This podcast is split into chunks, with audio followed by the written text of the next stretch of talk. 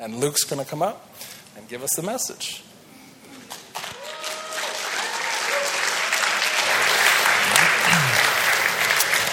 Hey, good morning, everybody. Great to be here with you all this morning. If we've never met, my name is Luke. I serve here in a number of ways um, house group, young adult ministry, school of kingdom ministry, the internship, some other stuff, etc. And so I get the honor to continue the series we're in right now on identity. And if you were here last week, you know that we're actually in kind of like a sub series of identity, which is identity and sexuality. And the topic that I'm going to be basically exclusively focusing on this morning is the topic of sexual orientation and gender identification.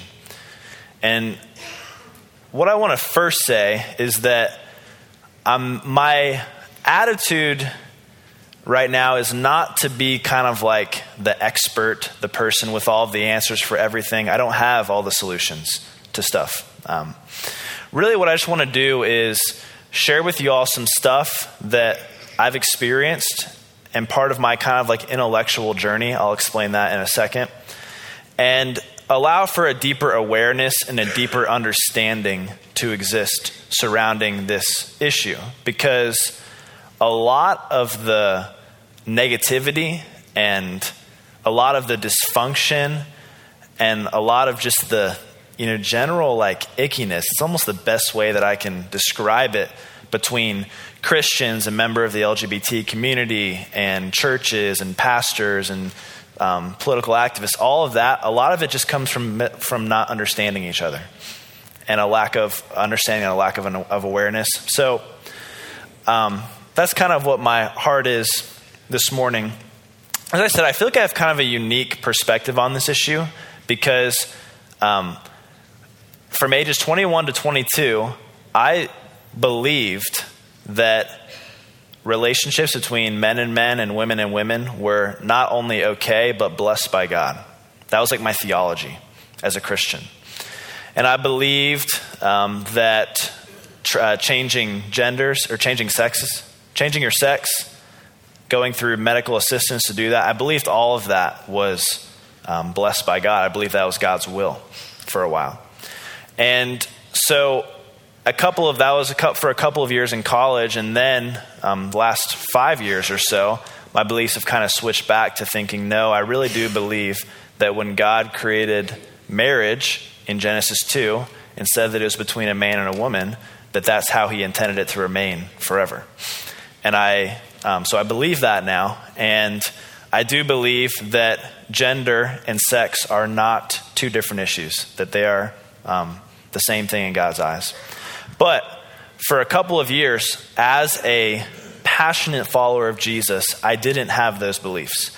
And so, really, what I want to do is kind of share with you all what brought me to that place, why I abandoned what we might call the more traditional view on sexual orientation and gender identification, and then um, share with you all what kind of like made me flip again. Okay?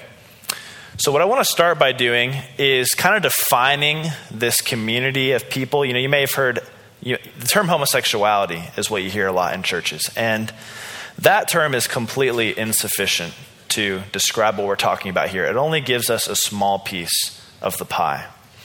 In fact, the, you may have heard the acronym LGBT or LGBTQ or some variation of it. I did some research. This is the acronym um, that is like most up to date that I could find. LGBTTQQIAAPP.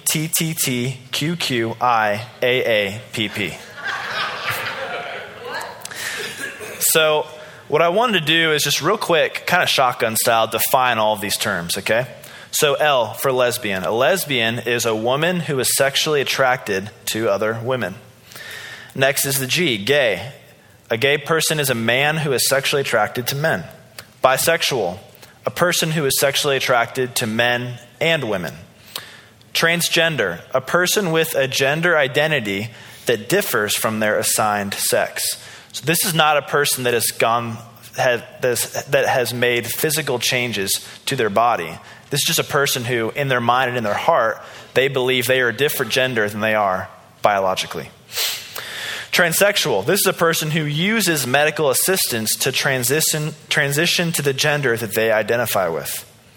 Um, transvestite, dressing and acting in a style or manner traditionally associated with the opposite sex. Term genderqueer, this is a catch all term for people who don't identify masculine or feminine.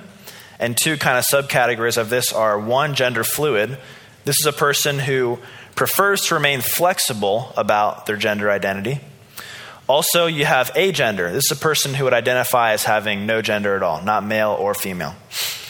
Um, term queer, the term queer might sound offensive, but actually it's accepted now in um, culture. And, and the term queer simply refers as an umbrella term to all sexual orientations or gender minorities.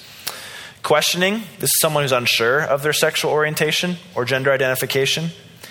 Intersex this is physical. This is people who possess any of several variations in sex characteristics, including chromosomes, gonads, sex hormones, or genitals that do not fit the, typical definitions for male or female bodies.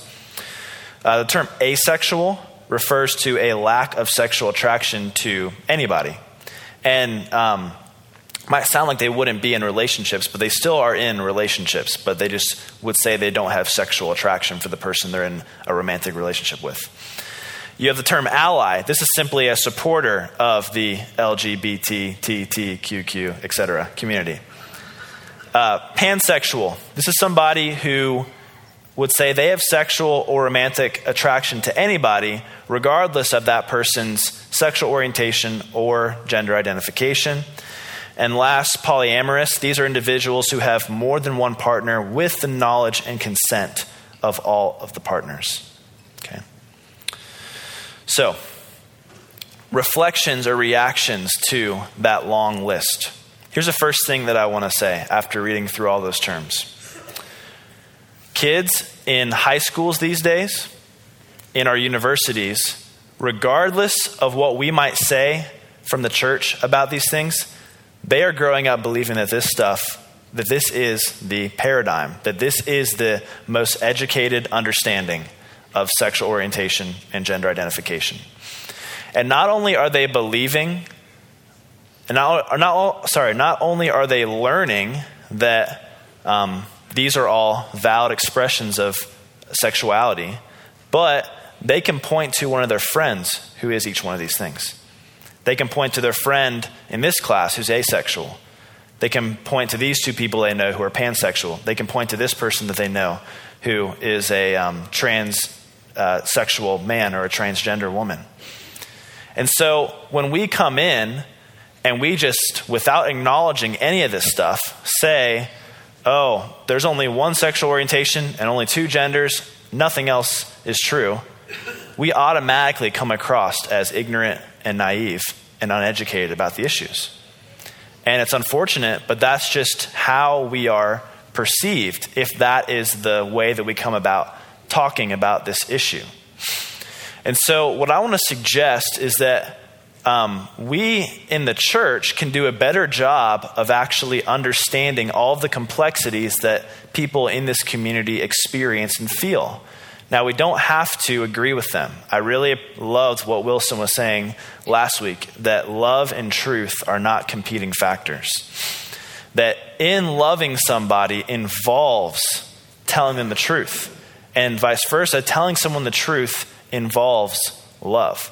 So we don't have to view love and truth as competing factors. And what that means is that we can have black and white opinions about sexuality, about sexual orientation, and about gender identification.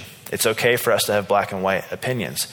But if the way that we share those black and white opinions looks a lot like this instead of like this, then we're automatically just going to push the people away, come across as um, just uneducated, naive, cruel, um, backwards.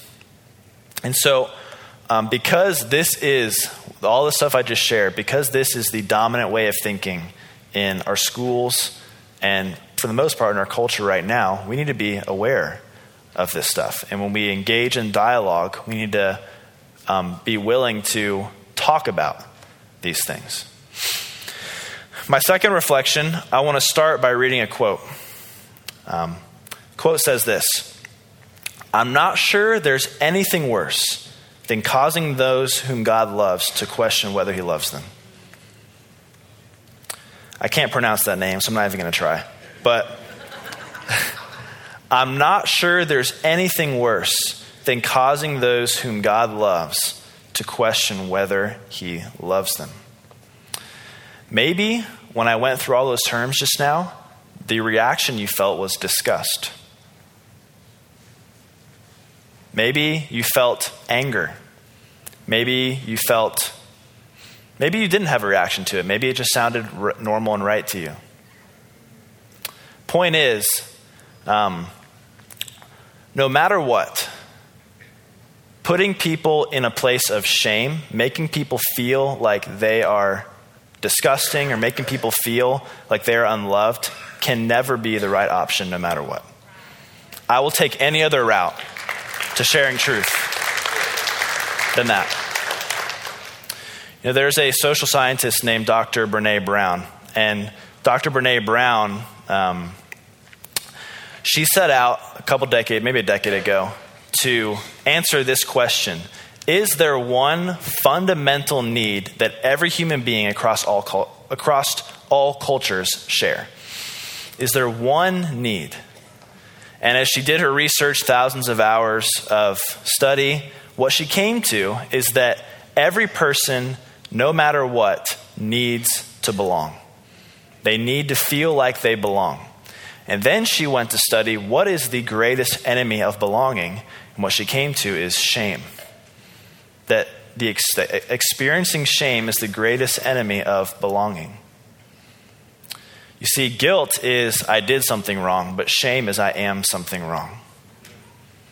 And when I believe that I am something wrong, as I start to begin the steps of belonging with people, the whole time I'm afraid, thinking, man, these pe- I'm putting on a front right now. These people don't know who I really am. Once they see who I really am and they see that I'm not good enough to be in this circle, I'm not good enough to be in this church, I'm not worthy of being friends with this person, they're just going to reject me. Shame is the enemy of belonging. And not only have people in the LGBT community experienced shame in the sense that they don't feel good enough to come to church, but the church has made them feel like they're repulsive.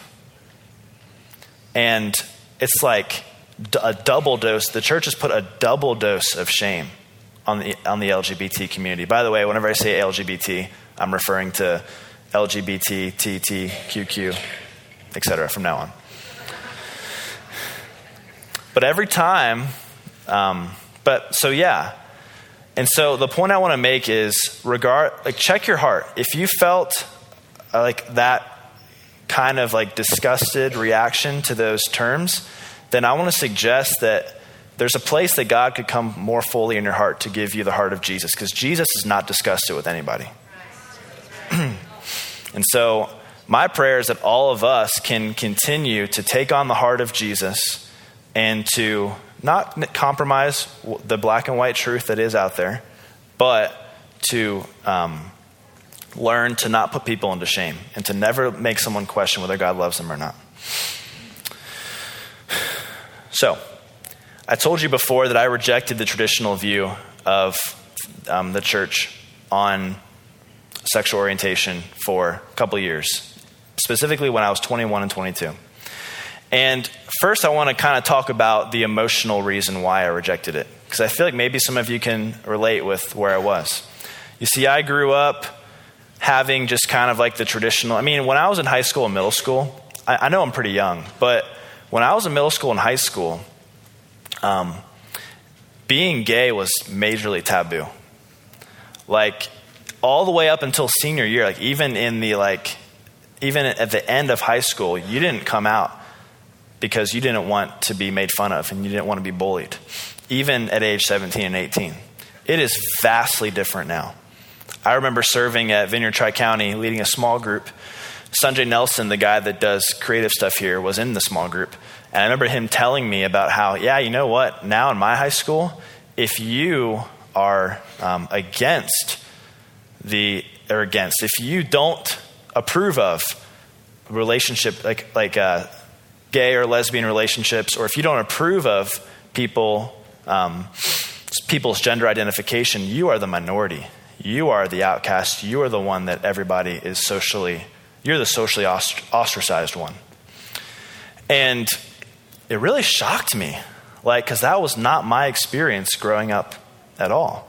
And so I was, I was really like, wow, things have changed a lot.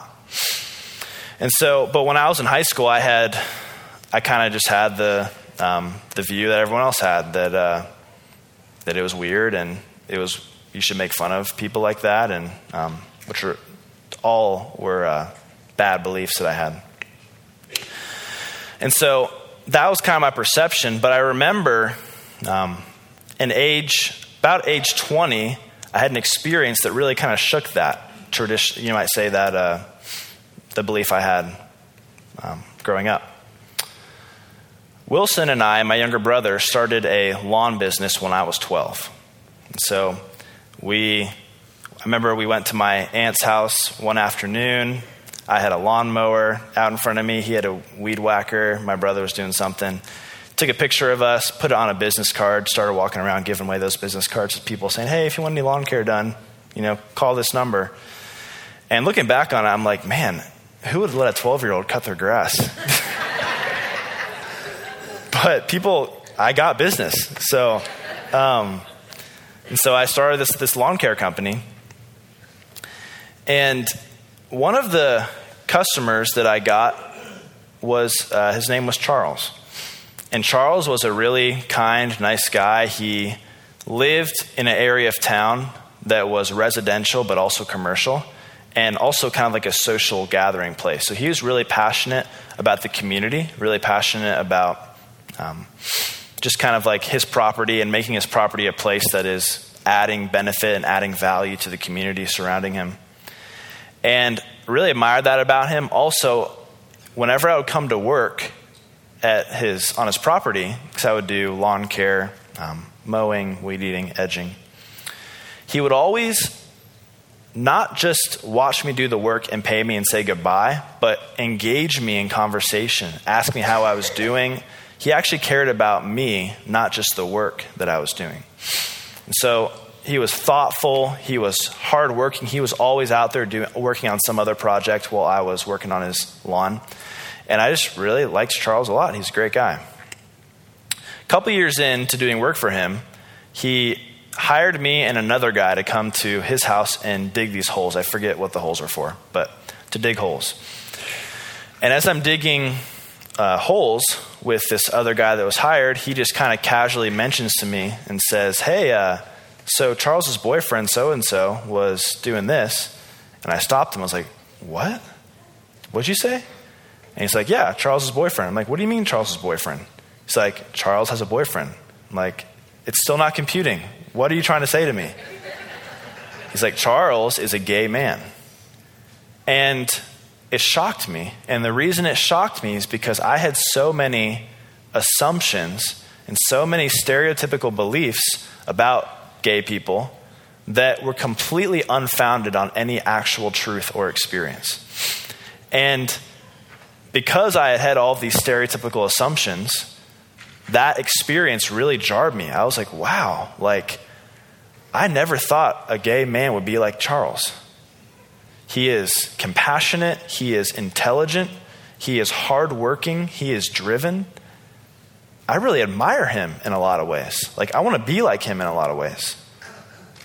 And so that kind of like, that kind of shook me a little bit. And maybe some of you in here can identify with me. Maybe you have a gay or lesbian or any variation in the LGBT acronym, a friend or a family member who isn't like the stereotypical, like scary person that the church paints him to be, but is just like a normal, fun, mature, kind person, intelligent person. And that is hard. Like, I don't, again, I said, I don't have all the answers, I don't have the solutions. Like, it'd be easier if, you know, the peop- if the people that we were saying were in the wrong for their um, gender identity expression or their sexual orientation. It'd be easier if they all were out like killing people or something. But that's just not the reality of the world that we live in.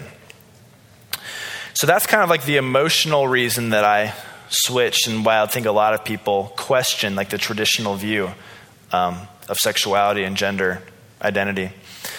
But there's also um, there's also people out there, you might call them theologians or biblical scholars, who look at the, script, the same scriptures we look at that give us our belief about um, sexual orientation, gender and gender identification.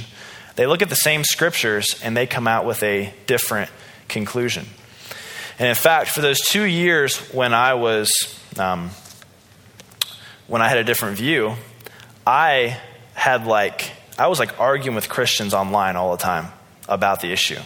And I was saying, no, God will bless a relationship between a man and a man because if Christ's love, if the authentic, genuine, self sacrificing kind of love that Jesus loved with exists between two men or two women, who are we to say that that is wrong?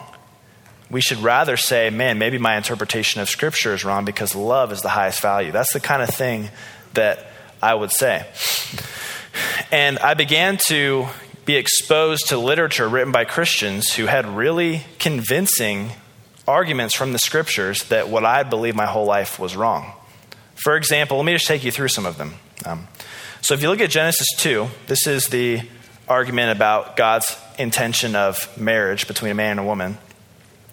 Genesis 2, verses 22 to 24 says this The Lord God fashioned into a woman the rib which he had taken from the man and brought her to the man. The man said, This is now bone of my bones and flesh of my flesh. She shall be called woman because she was taken out of man. For this reason, a man shall leave his father and his mother and be joined to his wife, and they shall become one flesh.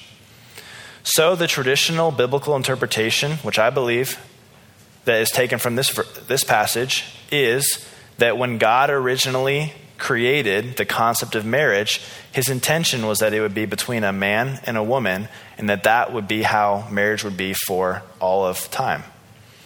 But one of the rebuttals to that argument that I learned and then became a master of delivering was kind of along the lines of this.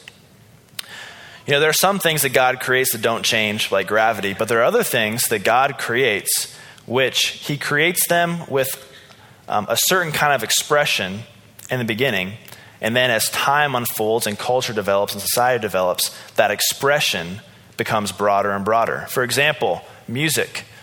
When you know, God created music, human beings didn't create music, but in the garden, the only way of expressing music was singing. And then as society grew and as culture grew, there were different ways of expressing music through instruments and singing and instruments. And music is continuing to expand and broaden today. In the same way, I would argue that's how gender and um, marriage is as well. I, again, I'm not saying that this is what I believe now, but this is what I would used to say to people. And I would say that, you know, um, marriage between a man and a woman was the one kind of like the, the way that the way that God, the first expression of marriage that God created because we needed procreation. But now, as culture and society have developed, there are other expressions of marriage and other expressions of gender. And so that's what I would argue. Now, I, like I said, I don't, I don't hold to that argument anymore. And the reason is because that is, in my opinion, and kind of when I was um, making that argument, it was just a way of explaining away that scripture however I could. Like, um, you can get the scriptures to say really whatever you want them to say. That's one reason why the phrase the Bible clearly says, I don't know exactly know how I feel about that phrase because depending upon who is interpreting the Bible to you, they can clearly make it say anything that they want. So, um, as I look back at my heart when I would kind of like propose that argument, it was mainly me just trying to explain away this verse because I didn't like what it was saying. Another example of a verse that people oftentimes quote would be out of the law. So, Leviticus, the famous Leviticus 18 verse. Leviticus 18:22 says, "You shall not lie with a male as one lies with a female; it is an abomination." So, Christians would quote this verse And back in the day, I would say something like, well, yeah, it says that there, but go two chapters further, and it talks about stoning kids for cursing their parents. So, can we really use this verse if we don't use this verse too? And so I'd explain it way in that way. And I'll say I think that's valid. Like a lot of the stuff in the law, I mean, I, a lot of the stuff in the law was only meant for the Jewish people to reveal a certain thing. And um, I do think things have not changed, but um, Christ completed what the law was stating. Another famous passage is the Romans 1 passage. So, Romans 1, verses 26 and 27 says this For this reason, God gave them over to degrading passions. For their women exchanged the natural function for that which is unnatural. And in the same way, also the men abandoned the natural function of the woman and burned in their desire toward one another. Men with men committing indecent acts and receiving in their own persons the due penalty of their error. So that verse seems pretty clear to not condone homosexuality, but how I'd argue back in the day, how you hear some people argue these days, well, in that passage, um, the word lust is used. And so, really, this is just another form of um, sexual immorality. And yeah, sexual immorality, um, homosexual or heterosexual, is wrong, but that's not the kind of relationship that exists between men and men and women and women today. And that's not the kind that Paul was saying was wrong. You also have the argument from 1 Corinthians 6 real quickly. Um, and I'm just, so real quick, the reason I'm going through all these right now is because I think it's important that we as Christians understand the kinds of conversations that are happening out there right now. If this is the first time that you're hearing that people interpret the scriptures a different way, I think it's good. And we know how we interpret the scriptures. We know what we believe about what the Bible says. But it's important to understand that what we believe by the Bible is not the only thing that's being talked about and the only thing that's being believed out there. And so, my goal is that we all can become more aware, like I was saying at the beginning, we can become more aware of the kinds of conversations and the kinds of discussions that are happening. So, again, 1 Corinthians 6, verses 9 and 10 says this Or do you not know that the unrighteous will not inherit the kingdom of God? Do not be deceived, neither the sexually immoral, nor idolaters, nor adulterers, nor men who practice homosexuality, nor thieves, nor the greedy, nor drunkards, nor revilers, nor swindlers will inherit the kingdom of God. So, again, that one seems to be pretty clear. Men who practice homosexuality will not inherit the kingdom of God. Now, um, to clarify that statement, Paul here is talking about people who have chosen not to become born again. Because when you become born again, who you are is no longer defined by what you do, but by what Christ Jesus did. And any sin that we committed, past, present, or future, is covered by Christ, and we enter the kingdom of God because of him. So, this verse is not saying that, hey, if you have ever lied before, well, sorry, you're not getting in. Or if you've ever been drunk before, sorry, you're not getting in. It's talking about people who have chosen not to be born again and kind of taken that on as their identity. So, anyways, um, nor men who practice homosexuality. If you look at that word, homosexuality, in the Greek, there's an argument that is made that the word is primarily referring to male prostitutes and to not simply men who practice homosexuality. So, again, people will make that argument. I don't have time to go into all of the scriptures, but I just wanted to kind of help you guys become aware of the conversations that are happening. Those were like the scriptures that I would refute. And here's some of the arguments that I would make as a Christian who um, believed that God was, that the concept of marriage had evolved and the concept of gender had evolved from what God originally created. Uh, Colossians 3:22 says this: Slaves in all things obey those who are your masters on earth not with external service as those who merely please men, but with sincerity of heart, fearing the Lord. So that's a tough verse because back in the 1800s, there were churches and Christians who would use that verse to justify the slavery that was happening in their communities.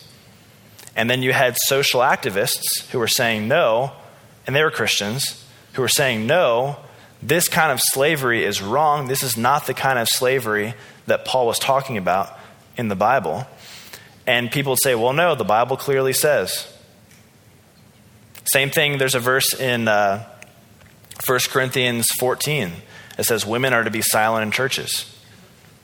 We don't follow that one. you know?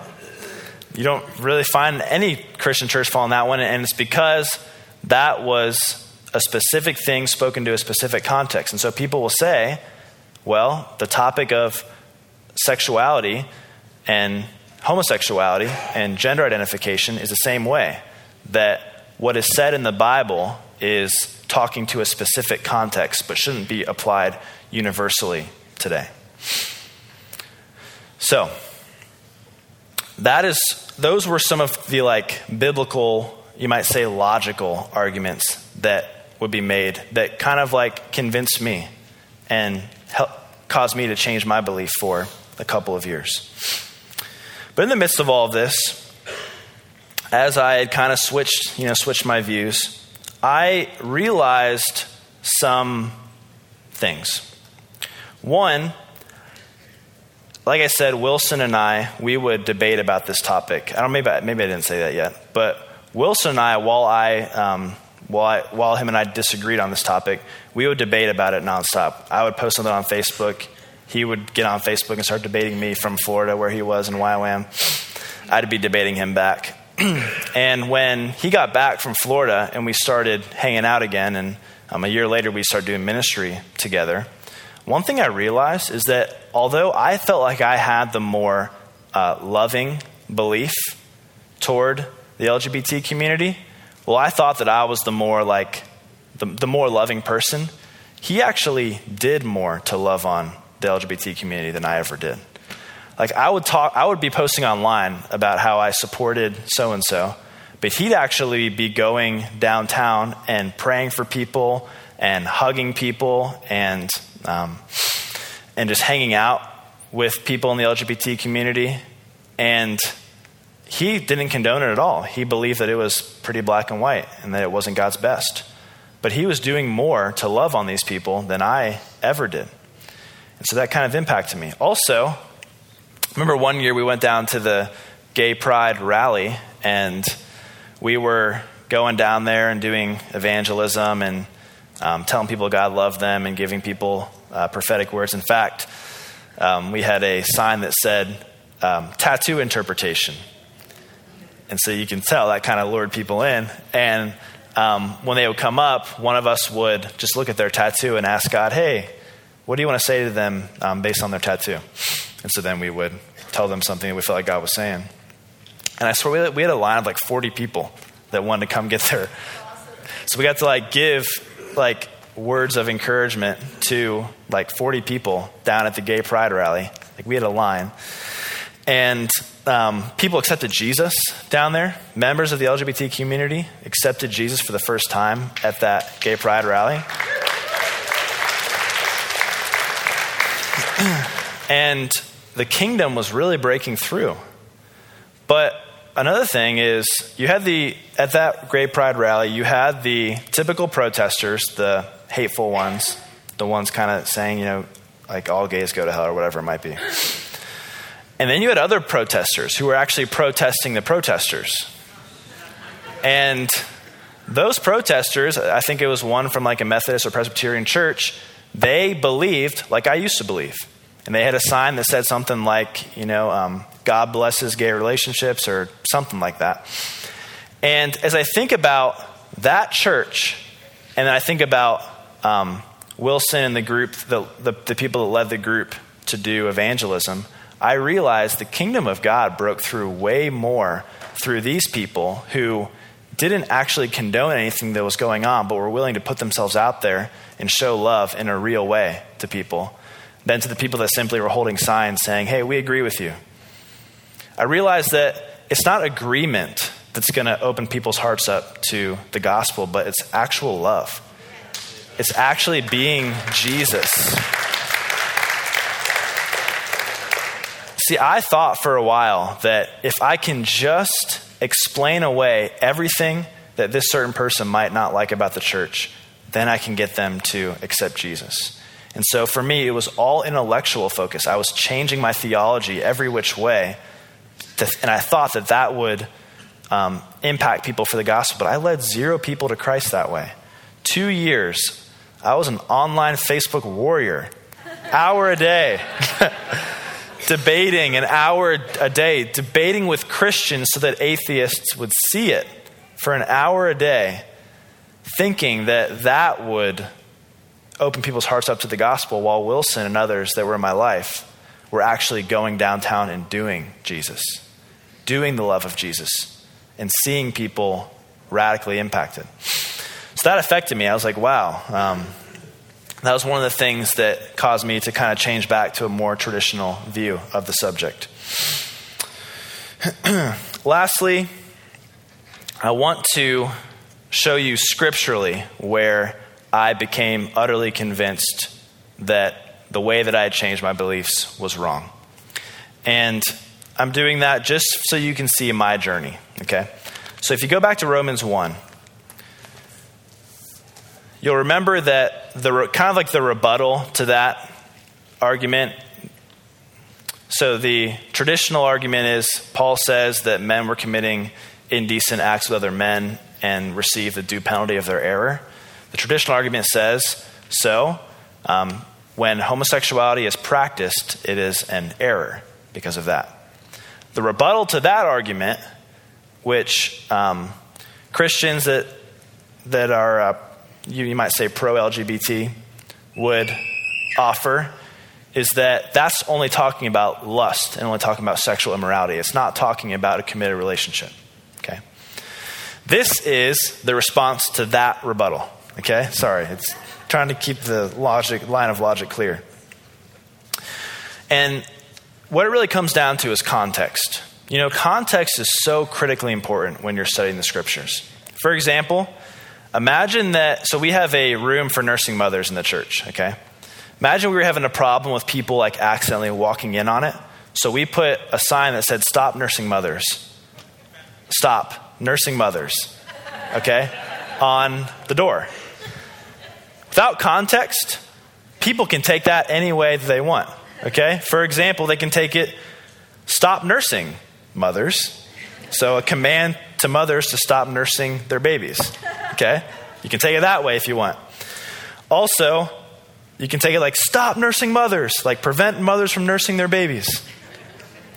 You can take it um, stop stop nursing mothers, like the mothers are the ones being nursed.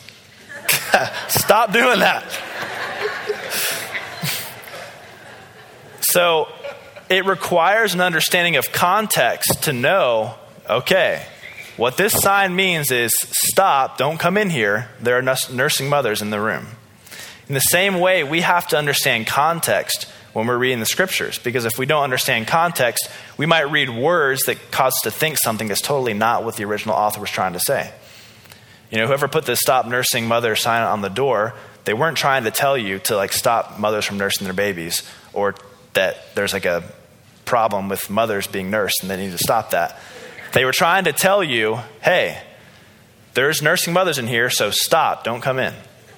But you only know that if you understand the context. Okay? So, now that I've convinced you that context is important, let's read Romans 1. Verses 18 to 25 says this For the wrath of God is revealed from heaven against all ungodliness and unrighteousness of men who suppress the truth in unrighteousness Oh, by the way, I forgot. I'm supposed to tell you the context of this. the context. the context to this passage is this Romans was Paul's, it was different from other letters.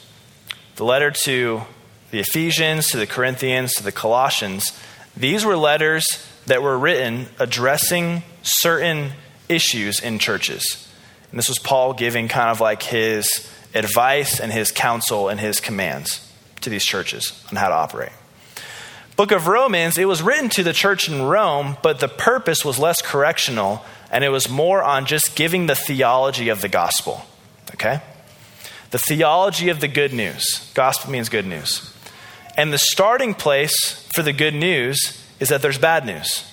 The reason there's good news is that there's bad news. The bad news is that humanity had fallen and become slaves to sin. The good news was that Jesus, both God and man, came to earth, lived a sinless life, atoned for the deaths, or atoned for all of humanity's sin, resurrected, defeated death, we rose with him, etc. Okay? So, but the starting place of the good news is the bad news, and the bad news is the fall. And so, really, what Paul does then makes perfect sense. When he starts to explain the theology of the gospel, he starts with the bad news. He gives his account of the fall. That's what we're reading in verses 18 through 25. Paul's account of the Adam and Eve story, just written in different terms. Okay? So, with that said, let's read it now. Verses 18 through 25. For the wrath of God is revealed from heaven against all ungodliness and unrighteousness of men who suppress the truth in unrighteousness. Because that which is known about God is evident within them, for God made it evident to them.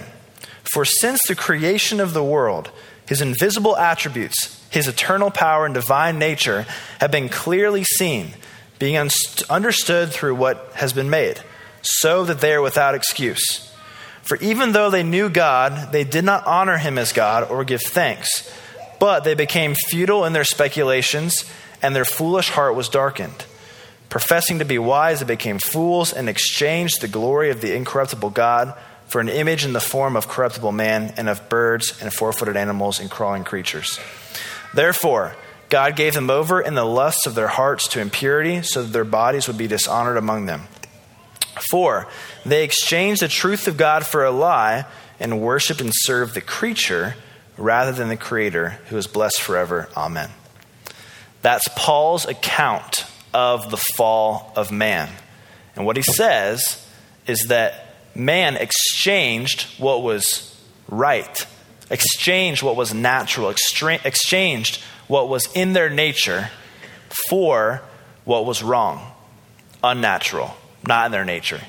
That is kind of like Paul's one liner to explain what the fall was. The fall was an exchange of a good thing for a bad thing. The fall was an exchange of a natural thing for an unnatural thing. Okay? The very next two verses are the verses that talk about women abandoning natural function for men and men committing shameless acts with other men. Okay. So what we see there is that is a common technique for teaching in the Bible and present day. I did it this morning. You make a theoretical, abstract statement, and then you give a practical example to help the listeners understand what you were saying. Okay? It's, yeah, it's like um, if I were to say, the Bible says, husbands, love your wives as Christ loved the church. Okay? That's kind of like the theoretical, abstract statement. Then I might say, so that means when you get home and you want to watch TV, but she wants to have quality time, turn the TV off. Do you guys understand? That's an example explaining the theoretical statement. Okay. So, in the same way, when Paul says that humanity exchanged what was um, natural for what was unnatural, and then he says the example about homosexuality, he's doing the same thing. He's using homosexuality as an example of what it looks like to exchange what is natural for what is unnatural. I remember doing that Bible study in Skyline Chili with my friend Chris, and I realized, wow, I think I was wrong when I started when I switched what my belief was. I think that what I um, what I heard from um, Van and from my dad and from Wilson all along was actually the right belief. Now, um, simply just going to someone and giving that scriptural argument is not going to convince anybody. Like I said, it's not going to be words, but it's going to be the love of Jesus that allows people to become open to the gospel.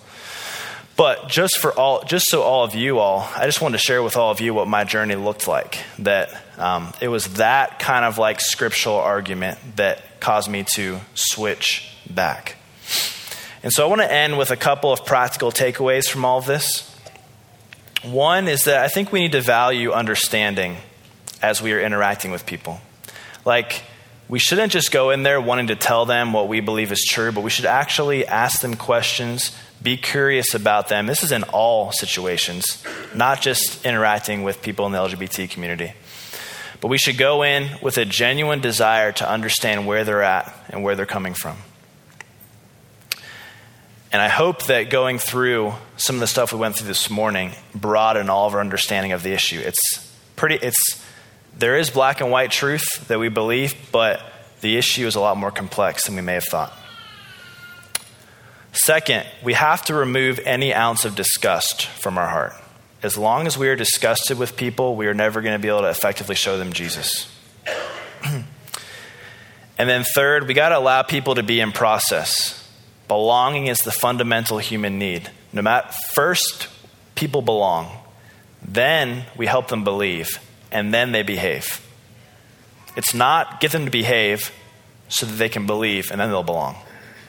It's let it's they belong first, then they believe, and then they behave. So, everybody take a deep breath. um, let's pray. And as I'm praying, ushers, you can come forward. So, Father, we thank you that the love of Jesus and that your truth um, are not in competition. We ask that you continue to show us how to love, continue to show us what truth is, and how to best communicate it to people that you love. In Jesus' name, amen. Our ushers, you can start receiving the offering. So, like I was saying, um, more than anything else, what I think I was hoping for this morning was that there be increased awareness about what is going on in our culture and about even the arguments that are happening between Christians. And so, with all that said, we're going to go into worship. Feel free once you pass the basket to stand. You can come to the front if you want, you can go to the back if you want. And let's just take some time adoring Jesus together. Okay? Band, take us away.